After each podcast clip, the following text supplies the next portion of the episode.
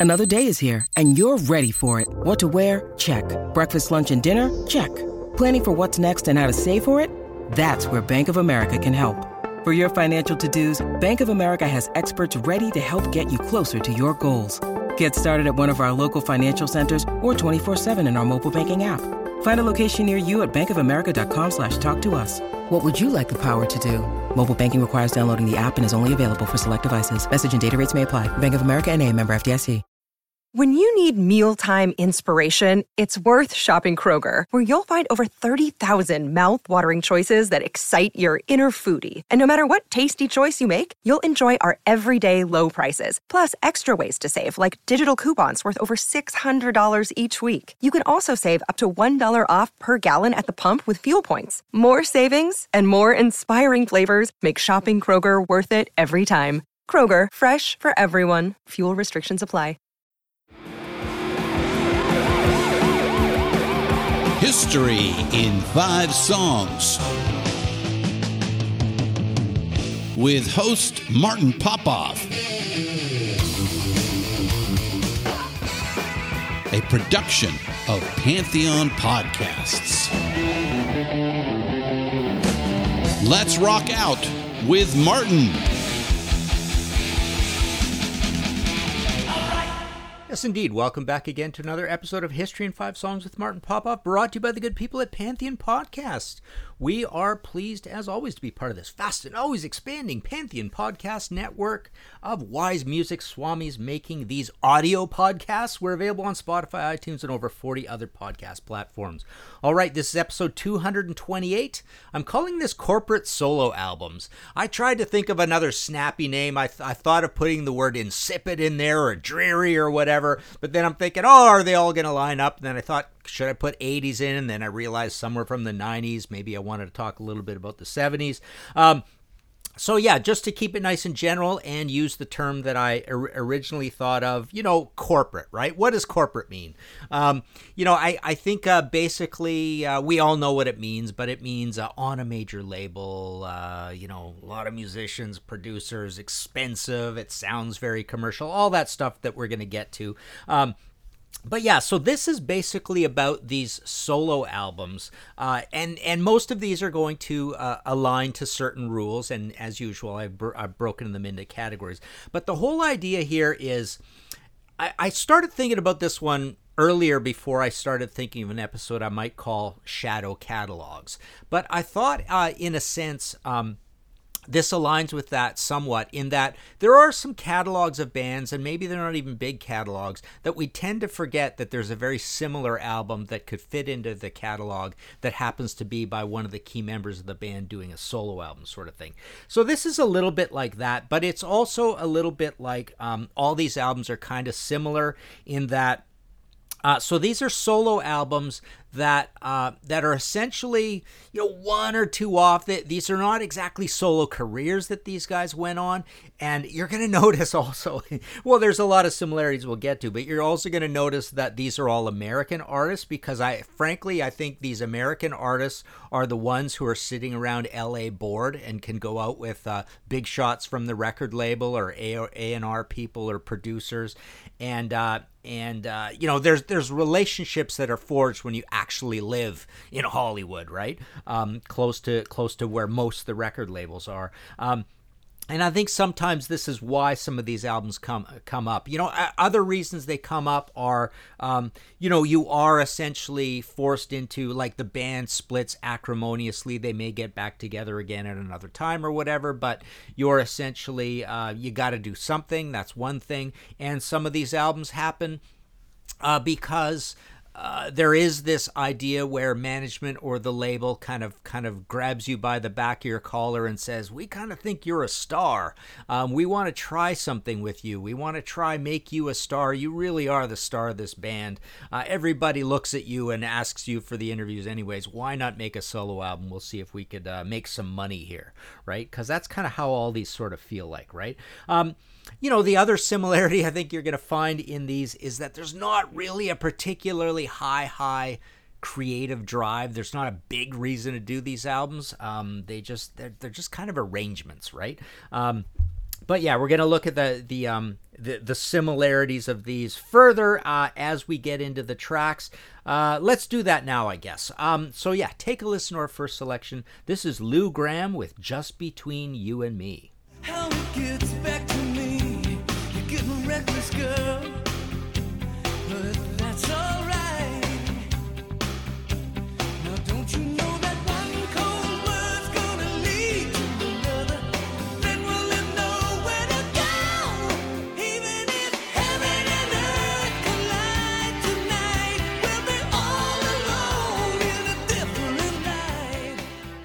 Okay, so this is from Long Hard Look. So this is the second one after Ready, Ready and Not, uh, Ready or Not. Uh, this is 1989. The theme here is these album covers. So I wanted to pick one that really, um, you know, aligns with this album cover thing. So I like that the title is Long Hard Look because what what you get out of these corporate solo albums is, uh, you know, that that rock star, just him on the cover, staring at or her. Stevie Nicks kind of fits into this a little bit. Um, uh, you know, uh, what's her name from the motels? I, I think I, I, think they, she's got one too. I didn't, didn't really include it here, but um, but yeah, the idea is uh, is this Lou Gramm cover is perfect for our cover theme because uh, it's just Lou on the cover. And what else do we have? We have a black and white photo, right? So these are often black and white photos, um, very conservative corporate type. Um, so don't go too crazy. Solo artists don't get logos, basically, right? Um, so yeah, we've got that. Um, we've got uh, sort of uh, you know these guys are often in suit jackets. You know the Robin Zander album from 1993 is another perfect one. So you got a black and white photo, you got a close-up shot, um, looking pensive. It's self-titled again, kind of a arch 90s sort of font. Uh, Buck Dharma flat out. Uh, not as characteristic cover wise, but uh, it, it does have that clean sort of look. I mean, he's on portrait, right? Uh, so uh, CBS portrait. So so it definitely looks like an expensive, sumptuous sumptuous photo shot. It's a very good photograph. Fee Waybill, read my lips. Ah, doesn't quite fit in, in this whole thing. Um, Tommy Shaw, though, definitely does. I've, I've taken a couple of these out. Well, what do we got here? So I just go through these. So yeah, Lou Gramm, long hard look you know he's just kind of looking out at the catalog. That's the other the other thing catalog camera um that's the other thing. You often get uh, part of their face in shadow or shadows on these things and lou Gramm, half his face is in shadow so you're getting a long hard look from one eye basically. He's got his hand up in a in a sort of thoughtful way. Um, so that's that one. Um, you know bob geldof i think kind of fits in this too moving on from the um, uh, from the Boomtown Rats. I'm looking at one uh, that I have on CD here, The Vegetarians of Love. I know he's, I think he's got an earlier one that's even more sumptuous looking, but this he kind of makes fun of it and scratches out his face. But it is a black and white photograph of just Bob, right? Um, let's see, where are my Tommy Shaws? So I've got some Tommy Shaws here that fit into this. Um, girls with guns. Uh, well, there's a picture of him and uh, and a girl holding up a hand like a gun. So that's not particularly characteristic. But the What If album is perfect. Uh, it's a black and white photo again, where Tommy's just kind of looking at, looking, uh, you know, thoughtfully out, and there's a woman in the background. It's all soft focus sort of thing. Same thing with uh, Ambition from him, another black and white photo, like a very arty sort of photo shoot kind of cool photo there. Um, you know, other ones that fit into this covers thing. Um, Rex Smith Forever, uh, black and white photo again of just Rex Smith, uh, kind of girly writing on it. So that's another little bit of a clue these things happen. And I think uh, the the most iconic uh, in terms of uh, the whole cover thing uh, that fits into this, although the artist doesn't fit totally into it, but the artist does sort of fit into this. Don Henley, The End of Innocence. So again, very classy, expensive looking situation of uh, type typefaces and fonts. And uh, there he is, you know, with the 90s haircut, the hair hanging down, and he's got a cigarette in his hand. He's looking out at you. Um, and then Inside Job's kind of the same thing, only it's a, co- a color shot, but he's, he's you know, l- looking out. Um, and then you know I wanted to pick one that that again doesn't really fit the idea of this show, but it fits the aesthetic. Uh, Lawrence Gowan, um, but you can call me Larry. So this has a has a really sort of iconic Hugh Syme sort of feel, and well, Hugh Syme did it. Um, but it's uh, it's basically another one of these Um, soft focus, black and white pictures, kind of sepia tone. Um, you know, very thoughtful sort of uh, typefaces and stuff. I mean, Hugh Syme really has this uh, this. Um, dated to the 90s sort of look and uh, and um, you know this is one that definitely feels that way uh, for that um, what else do we got here for the cover thing kane roberts uh, saints and sinners some more of the second kane, Ro- kane roberts black and white photo kind of a sultry shot. Uh, another totally iconic one for this is uh, eric martin i'm only fooling myself. Again black and white in shadow self-titled back cover is black and white. Um, uh, let's see. Uh, actually, yeah, the, he's he's got a few different ones with a few different looks, and even Lou Gramm "Ready or Not" fits this. Uh, the Mick Jones album uh, by Foreigner totally fits this. Black and white, kind of blurry shot. It's a self-titled. Uh, Barry Goudreau, uh, he's sort of standing there. It's muted colors. Sports jackets is a big thing here too. So so in these 80s and 90s uh, album, these solo albums, these corporate solo albums, the guys are dressed up kind of corporate, right? Um, they, they're often in these like like um, you know sport jackets, not particularly suits, but they're kind of looking that way. Um, the Joe Lynn Turner album. Um, you know, e even though it's a color shot, um, this Rescue Me album, um, it's uh, it's basically he's looking pensive. He's kind of doing that clutching his uh, his hand, uh, his um, you know shirt that he kind of does. Um, yeah, so that's that's our first theme is is yeah the the graphics of these things is your first clue that you are into one of these corporate solo albums. Let's take a short break. We'll be right back. Hello, Pantheon podcast listeners. Christian Swain here to tell you more about my experience with Raycon earbuds. Our family now has three pairs of Raycon earbuds around the house, and my wife just grabbed a pair of the Headphone Pros to replace some headphones from a company that was double the price. And yes, she loves them. Now, if you haven't pulled the trigger on a pair of Raycons, or even if you have, but you're in the market for another pair because they're just that good, well, now is the time to check them out because they just launched their upgraded model of the best selling everyday earbuds. With Raycon's upgraded everyday earbuds, now you also get active noise cancellation, ergonomic design, and multi point connectivity that lets you pair with two devices at once. New quick charge function, three customizable sound styles, plus awareness mode. Available in a variety of vibrant new colors to complement any and all skin tones. I even have a pair of earbuds in a cool green color. I have tried just about every earbud known to humankind, and these Raycons are fantastic. Seriously, if you've been wanting to check out Raycons, there truly is no better time. You're going to ask yourself why you didn't check them out sooner, and Raycon offers a 30-day happiness guarantee. So, what are you waiting for? Go to buyraycon.com slash Pantheon today to get 20% off your Raycon order, plus free shipping. That's right, you'll get 20% off and free shipping at buyraycon.com slash Pantheon. Buyraycon.com slash Pantheon. Hey folks, Steffan Chirazi and Renee Richardson here from the Metallica Report. And we are proud members of the Pantheon podcast family, where the best of music and podcasts unite. We've got something pretty cool for you. We're giving away an exclusive Metallica merch package worth over $250. That's a whole lot of scary guys, skulls, M72, and other sought after Metallica swag. And we've made it easy for you to win. Follow and share the Metallica report, and you're in the game. Go to pantheonpodcast.com slash Metallica, enter your email, and hit that button to be entered to win. And just like that, you're eligible for our monthly exclusive Metallica merch package. And guess what, rockers? You can enter every month. So just do it. And while we love our global brothers and sisters, the lawyers won't let us ship outside the U.S. All right, back again here. History in five songs with Martin Popoff. Um, yeah, so so this theme, I don't know, it's it's kind of a weird theme, isn't it? I mean, I, I don't think anybody's really talked about these things, but it's it's like a forgotten little part of the music industry uh, that I wanted to celebrate and remind people about these albums. When we get to the last category, sound, um, you know, sound style, where we talk about the music a little bit. Um, you know, I, there's not a there's not a lot of great value to these unless you specifically like this kind of music. Going to kind of tell you what kind of music it is as we get there. But um, let's go on to our second selection here. This is Eric Martin. These are the good times.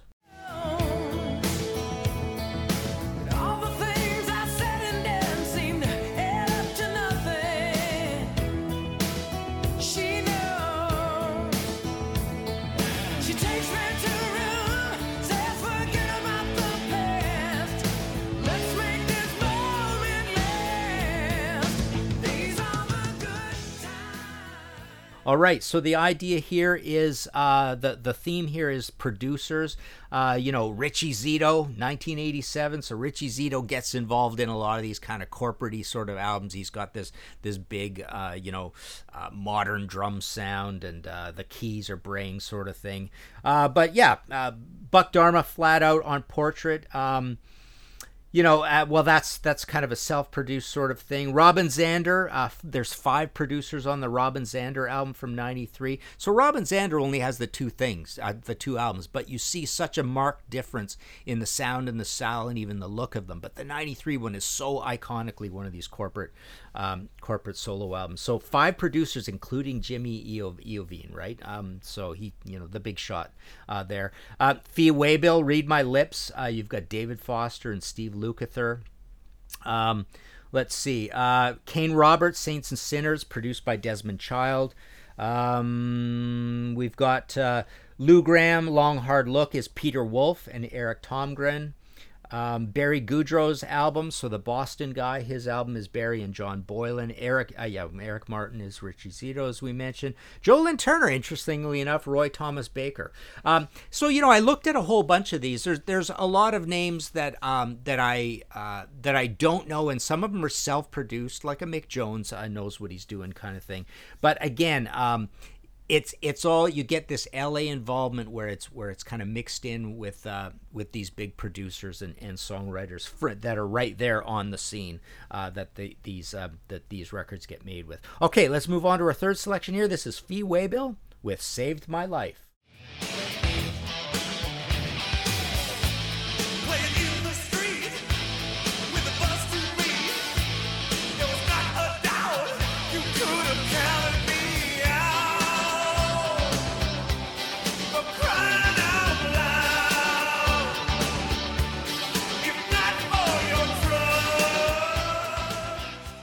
Okay, so what do we think of this album? So, so again, I keep forgetting this uh, album exists somewhat. I'm looking at my copy now. I got it signed by Fee and Prairie Prince and Roger Steen. These guys are kind of in, involved uh, a little bit, but um, but basically, um, no. I mean, essentially. Um, this feels exactly like um, a Tubes album, but again, a little more corporate, a little more pop, a little less quirky, a little bit less charm. Uh, the theme here is musicians. Uh, so when you get to these records, you get a lot of you get a lot of guest musicians and big superstars. You get a lot of studio people. So on Fee's album, you've got David Foster, who we just mentioned produces as well. Keyboard Steve Lukather. He's a notorious guy that shows up on a lot of these kinds of records.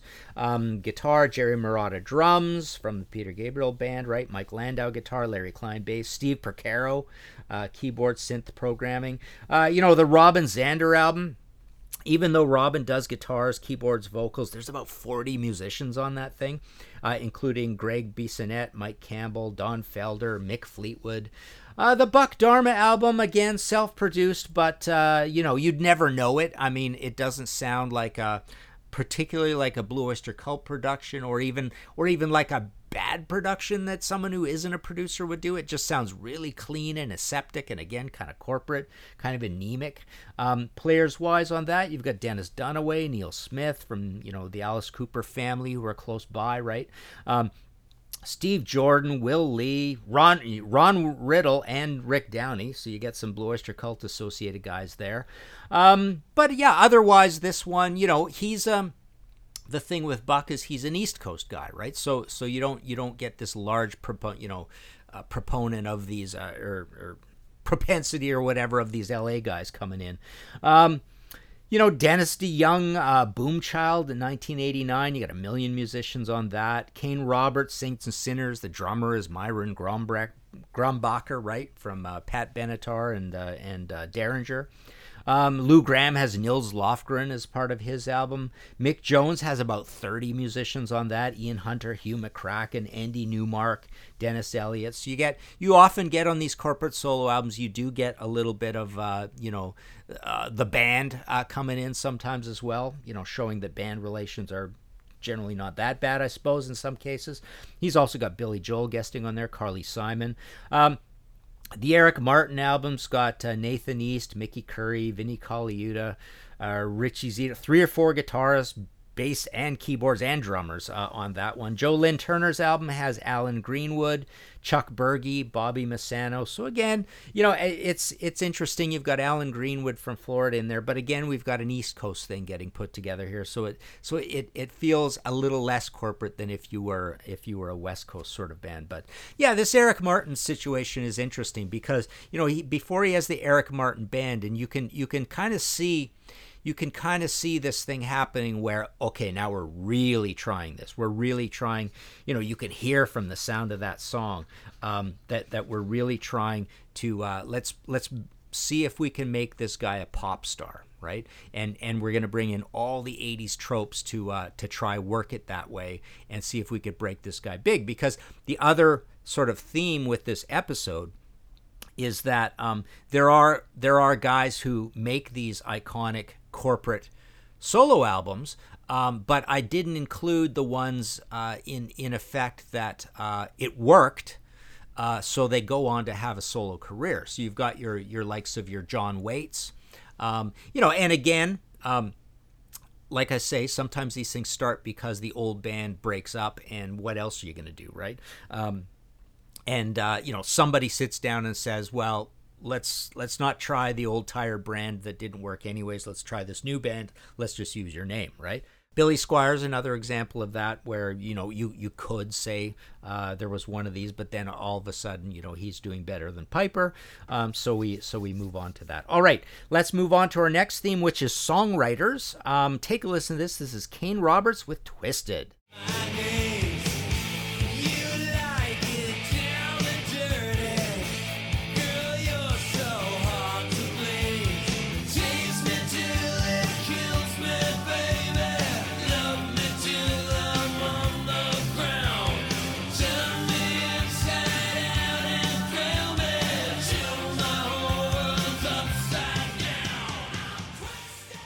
Okay, so uh, again, even, even well, the first one, the first one looks so different and, and sounds different. It doesn't. Uh, I I don't really feel it gets included in this. But man, this Kane Roberts album.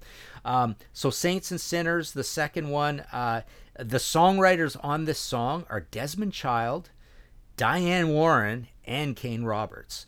Uh, and you listen to it, and it absolutely sounds like a song that could have gone on an Alice Cooper album. It could have gone on Kiss, "Hot in the Shade," um, or uh, "Crazy Nights." Uh, so, so yeah, it's uh, it's absolutely, um, and there's a bunch of material on here that just sounds like like Alice Alice Cooper trash, hey hey stupid type stuff, right? Um, but yeah, on the songwriting uh, front, we've got the Robin Zander album. Uh, almost every song on there. So this is iconically how these things happen as well. Almost every song on there is Robin writing with somebody, and and we know Robin Zander does that. He's a, he's a song collaborator at times, so he's he's done this for other bands and in Cheap Trick and whatnot. Um, but so yeah, that's an interesting thing you see with these these corporate solo albums. So it's Robin writing with a bunch of different people, but Neil Young's on there, Dave Stewart's on there. There's a Harry Nilsson song on there. Um, Fee Waybill, Read My Lips again. Foster, Lukather, Waybill. So they're almost all David Foster. Um, you know, which is about as corporate as you can get. Um, and Steve Lukather and Fee. Uh, and there's one with Richard Marx. Um, We've got uh, the Lou Gramm album is uh, is basically Lou and Bruce Turgeon. Um, although when we get to a long hard look, you've got uh, Bruce Turgeon and Peter Wolf. Uh, Peter Wolf was a big part of that album. The Barry Goudreau album's kind of interesting because you've got Brad Delp and Fran Cosmos. So you've got an early iconic Boston member and a later Boston member, um, and Barry. So that's that's pretty in house. That's uh, that's not too bad. Um, Eric Martin is all kind of like publishing house songs, like singer song, you know, song doctor songs, right? That's that's kind of the idea here. Um, Joe Lynn Turner, you've got Joe and Alan Greenwood, so the foreigner guy, the keyboardist. Um, so it's Joe writing with this keyboardist mostly. Uh, Rex Smith, who we're going to talk about as a as a kind of an interesting special case. Um, you know, you get a lot of covers and you get the Chinn Chapman thing. That's come up a couple of times on here, but that's more of an earlier old school thing. You got Steve Lawrence, Bruce Hart on on things. Uh, the the beginning of the album starts out like that. Um, okay, let's move on to our fifth selection here. Take a listen to this. This is Tommy Shaw with Lonely School.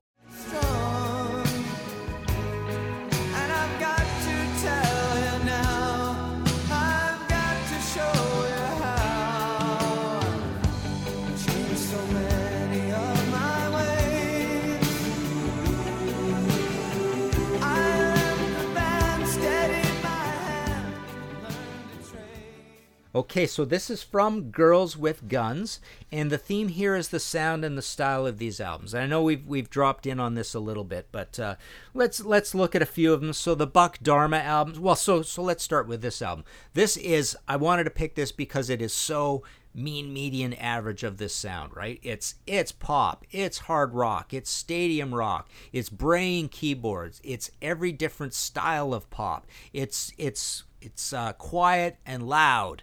Uh, it's anthemic choruses, right? Um, so and and more than anything, it's that production sound that you get on these corporate solo albums. They're almost all, like I say, they're all like a- L.A. dripping in L.A. sort of styles, right? Um, and sounds and and these these dated production sounds from the '80s with the big clattering, clattery tom toms, big snare, um, you know, tight clacky bass bass drum as well quite often. Uh, but the Buck Dharma album, as we all say uh, in the Blue Oyster Cult business, it's basically a poppy Blue Oyster Cult album, like very poppy, uh, poppier than anything they'd ever done, um, and very clean and very kind of conservatively played. Um, the fee the fee waybill is is like a loud, braying, obnoxious '80s tubes album right? So it's it's like the poppier songs off of like Outside Inside and uh, what you call it. What's the other one called? Uh, anyways, th- those those later albums and and Completion Backward Principle to some extent, but but more of like an an, an 80s vibe.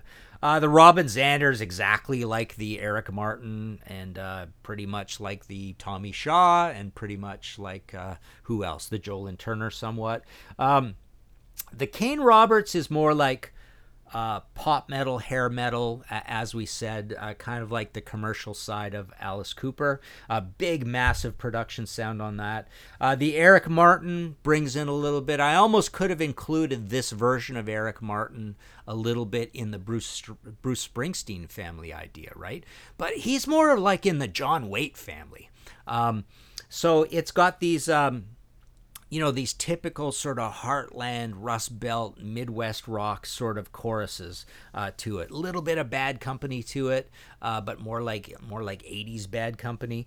Um, but yeah eric martin uh, kind of fits with john waite um, but like i say you know he, he was he was sort of made to try this solo thing tried it a couple of times um, and then mr big happens right? Um, the Mick Jones and the Lou Gramms, uh, all of them are essentially shadow catalog of Foreigner. They're basically like poppy, poppy Foreigner, uh, essentially. The Steve Perry totally fits this thing. They, it sounds exactly like the mean median average of all of these, just very poppy. And the Joe Lynn Turner, big keyboards, again, clattery drums. Uh, Rex Smith, uh, we're going back to kind of an earlier. That's right. I didn't actually pick any any Rex Smith to play here, but I wanted to talk about him for a second because uh, you know David Krebs is a good buddy of mine, and um, you know he's whole, told me that whole story about. So essentially, what you have with Rex Smith is you have. Um, you know, an early blueprint of this idea. It's different than the Alice Cooper one. Um, different, but but a little similar. But it's but it's much more deliberate and much more corporate. I mean, Alice Cooper continues on with Welcome to My Nightmare as a solo artist, but it's not particularly corporate, and he kind of keeps the same sound, right? Um, but with Rex Smith, the idea is, uh, you know, management yanks Rex out of Rex Smith and uh, says, you know, you're really the David loves Rex Smith. I mean, he thinks he he is an absolute star, and it worked out. I mean, they they made a great career for Rex Smith as a recording career, as an actor, uh, as well in theater, as well as as on uh, in TV and movies, right? Um, but uh, but essentially what they did is they made Rex uh, kind of I got I've got three of my Rex albums here. They made Rex uh, essentially a uh, you know a teeny bopper pop star, a heartthrob sort of thing. Uh, the first one is uh, is sooner or later, and it's got completely girly writing on it, and it's just Rex, a big picture of Rex smiling. There's a bit of a link back to the first Rex album because he's in a red shirt.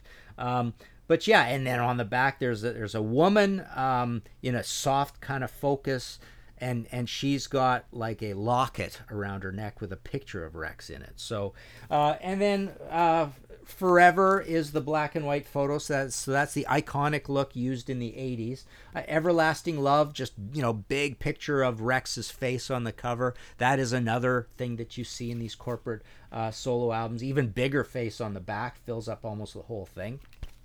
Called Everlasting Love. Camouflage, just picture of Rex uh, looking kind of muscular on a white background. Um, and then uh, another big picture of Rex on a white background on the back. So that's kind of what you do with these uh, with these corporate solo albums as well. Um, so yeah, there you go. Those are, our, all our themes. Uh, again, we had album covers. We had uh, there's there's certain trends with producers. There's certain trends with musicians. There's certain trends with how the songs are written, and uh, there's a certain sound. Uh, so those were our five categories. My honorable mentions. I mean, you guys can tell me on the Facebook page whether these line up or not. Um, I've put them here because they line up in some ways and not in other ways. Jeff Lynne, you might think about. You might think about Roger Hodgson. You might think about Greg Lake.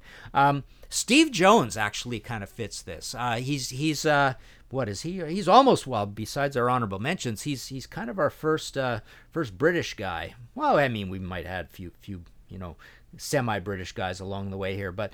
Um, but yeah, so Steve Jones, uh, so and he's also coming from a completely different discipline. But you think of fire and gasoline and the idea, so so he kind of fits this because he moves to L.A. and he just becomes a guy hanging around, right? And then and then so they they put him forward. Even the album cover looks like okay, we're gonna try and make you a solo star. We're talking about the Sex Pistols guy here, right? Um, so he fits in this thing as well. Richard Marx kind of fits, except he's never been a band guy. He's more of like a solo. But but the look of the albums, the sound the writers, all that stuff totally, totally fits this. It's just that, you know, he's not the corporate solo album, the one off, let's try this. Did it work? Did it not work? You know, blah, blah, blah. Debbie Harry, right? So you get Debbie Harry, KooKoo, and all that. You know, she's she's Blondie. Let's try Debbie Harry, see what happens. Freddie Mercury, does that fit? Mr. Bad Guy, I don't know. Um, Stevie Nicks, does that fit? David Gilmour, again, not really. Because you know, when I'm feeling there's um, there's uh there seems to be a little bit more of an elevated level of creativity and a reason to make these albums. Uh, it it it it takes it away from from just being this kind of insipid, dreary, corporate, stifled, claustrophobic, aseptic uh, sort of idea. So does that really fit? I don't really think so. Don Dokken up from the ashes. You know, I wanted to mention this one because the other thing with a lot of these albums is that they're not particularly a lot different than than what they did in the old band anyways right? Um, and and i think that you get that with um, that mick phelan had men- uh, mentioned a couple of these. I asked him and he, he gave some suggestions and it gave some food for thought even though i felt like it was a little off but he mentioned peter criss um, so you know i don't that's the other cool thing about this this um this concept is that I went through a ton of the big bands and you don't really feel that there are too many of these from most of the big bands. It it, it is a bit of a rarity. Um, and then when you see that similarity, that's what I found amusing and wanted to do. But here's one that's kind of interesting. So you you you do get these from. It's not just classic rock that does these, but John Doe, Paul Westerberg, Bob Mould. Um, John Doe, you you know the first one's got a black and white picture. It looks a little arty, right, compared to X. It's like it's like mellower, more country, more roots rocky X. Um, so that kind of fits this idea. Uh, let's try make a star out of John Doe because it hasn't really turned out great for X. Same with Paul Westerberg. You start moving away. You get up into uh, you know, um, don't look, don't look down. Uh, no, don't look down. All shook down. Um, you get into those later years and you know at the end you've got an album that was supposed to be a paul westerberg solo album. Then he goes solo and what do you get? You get the black and white pictures. It looks kind of you know pretentious or you know it's less goofy right? It's like oh we're making him out to be this serious artist. Maybe we can have a hit with this guy as a solo guy. So there's kind of a bit of a corporate bent in in uh, replacements uh, you know uh, assuaging over to becoming uh, Paul Westerberg, right? Bob Mould, kind of the same thing. You had Husker Du, you got Sugar, but you got Bob Mould as a solo artist. Uh, what was that called? Workbook or whatever. Uh, you know, but it was more serious looking, more thoughtful, right? Um, and musically, he's kind of the same tooling, even though he does some some uh, more electronic stuff as well. But um, kind of the same thing. Um, does Mick Jagger fit in this? So you know you get solo albums out of these guys because they're fighting and they can't get Rolling Stones albums out or whatever. But the Mick Jagger albums, um, they almost feel like they could fit into this thing because they are they are you know big guest stars and very corporate and you can tell a lot of work went into them right um, so it kind of feels that way as well um, and then reaching back to the 70s you might pick something like the dan mccafferty solo album from nazareth so it fits here you know it's all like outside songwriting um, but you know the idea again is uh, let's throw let's throw Dan to the wall and see if he sticks, right? Let's see if we can make a pop icon uh, out of the most important guy in the band. David Johansen's career feels a little bit like this as well, um, because you know you basically stick him on the cover of the, all those albums. He's cut his hair. Um, it's just looking a little more upscale than New York Dolls. The songs are little snappier, a little more immediate, a little more commercial. Um, so the idea is, can we turn David Johansen into a star and finally cash in on that legendary status? Um, I feel they did a bit of this with Roger Daltrey from time to time, right? Trying to turn him into a pop star. Um, and, uh, you know, I've mentioned John Waite, Billy Squier, Don Henley. They kind of fit in a different category because they're they're successful and they have um, you know a long run as solo artists. And phil collins doesn't really fit this either because i don't really feel like that first phil collins album even though it sounds corporate i don't think the motivation was this LA thing we were talking about here. Um, so it doesn't quite fit. Uh, Mick Phelan mentioned, and I thought this was completely valid, Chris Cornell Screams. So we've got some later examples here. Um, I feel that was an idea of let's try make this guy a pop star, and then they put him together. I think Timbaland's part of that thing. Um, but yeah, you know, outside people, different sound, um, you know, the look of it as well and then I feel you kind of get that with Vince Neil exposed as well. Uh, put him together with some guys, make a better version of, of uh, Motley Crue, you know, with less personality, like saw off the personality edges, uh, and just put them in front of this tight, efficient band. Even the even the front cover looks arty. Um, it's technically, I guess, a black and white picture, but it's a little little more than that, I suppose. Um, Mick Phelan mentioned Feargal Sharkey. Um, he mentioned Midge Ure, The Gift. He mentioned David Crosby. Uh, oh yes, I can. I don't feel the Tommy Lee that he mentioned. Never dull moment really fits this. Angry Anderson kind of fits. You know, I even thought Derringer, Rick Derringer, going back to being uh, from Derringer after If I Weren't So Romantic, I'd Shoot You to Guitars and Women, Rick Derringer.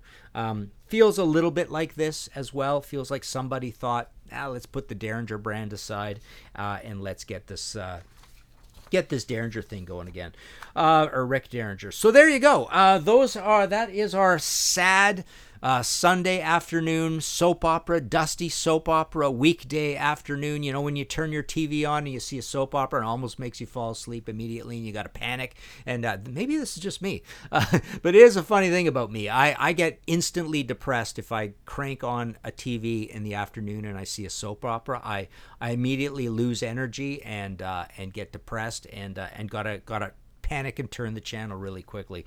Uh, and that's what these corporate solo albums feel like to me. This just this is just a, a part of the industry where I, I don't like almost most of these, right? Um, almost any time they do this, it just feels cynical and commercial, and uh, we're just after the money. And did these albums really need to happen? Um, we're just moving around a bunch of parts and seeing if we can have a hit, kind of thing. Um, there you go. If you like the show and want to support future episodes, go to kofi.com/slash Martin Popoff. Hit that red support button uh, and buy me a coffee or a pint. It's a three dollar PayPal kind of thing. That's why they say that. Uh, this week, I want to thank Joe Becht. Andy at Black Sugar Transmission, Jamie Laszlo. Thanks again, Jamie. I mean, I love doing our shows together. We've got our our um, regular Wednesday seven o'clock Eastern album cover shows, and Jamie's been on on probably all those, right, Jamie? Um, and uh, and it's it's been a blast, and we we keep uh, keep doing those. Pretty interesting. Augustine Garcia de Paredes, Philip Edward Phyllis, Steve Polari, John Stuckey, William Walker, Daryl Woodard.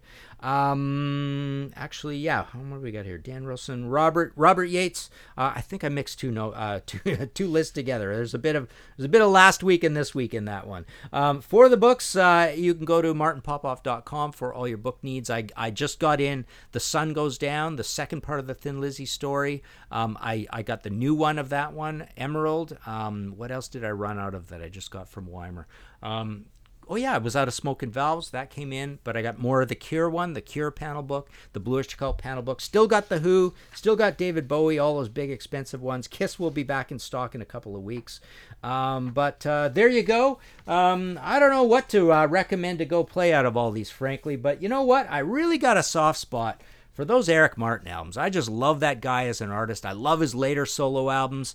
Um, man, uh, I play I play a lot of those records a lot, and and even this one I was pleasantly surprised. I mean that that one really feels like it should have been a massive massive hit. Um, most of these actually feel that way that somebody could have made them a hit if they wanted to, but that one in particular. So go play some Eric Martin.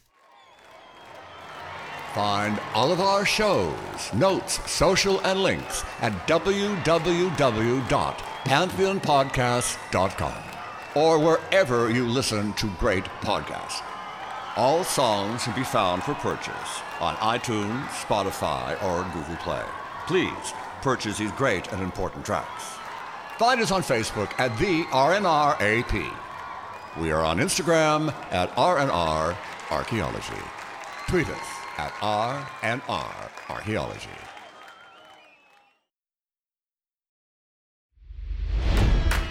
It's NFL draft season, and that means it's time to start thinking about fantasy football.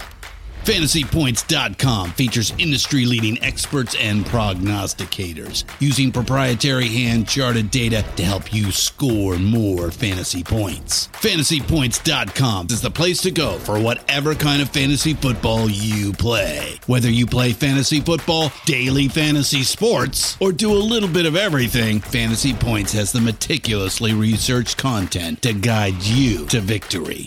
And why wait for the fall? Fantasy Points also covers the new spring football league, the UFL. Join the guru, John Hansen, Scott Barrett, Joe Dolan, and other massive names in the fantasy football universe with an exclusive offer. Use code Pantheon for 15% off any fantasy points package, including the all in package, with access to every article, tool, and data nugget that Fantasy Points has to offer. That's fantasypoints.com and code Pantheon for 15% off at Fantasy Points. Fantasypoints.com. Code Pantheon. Score more fantasy points.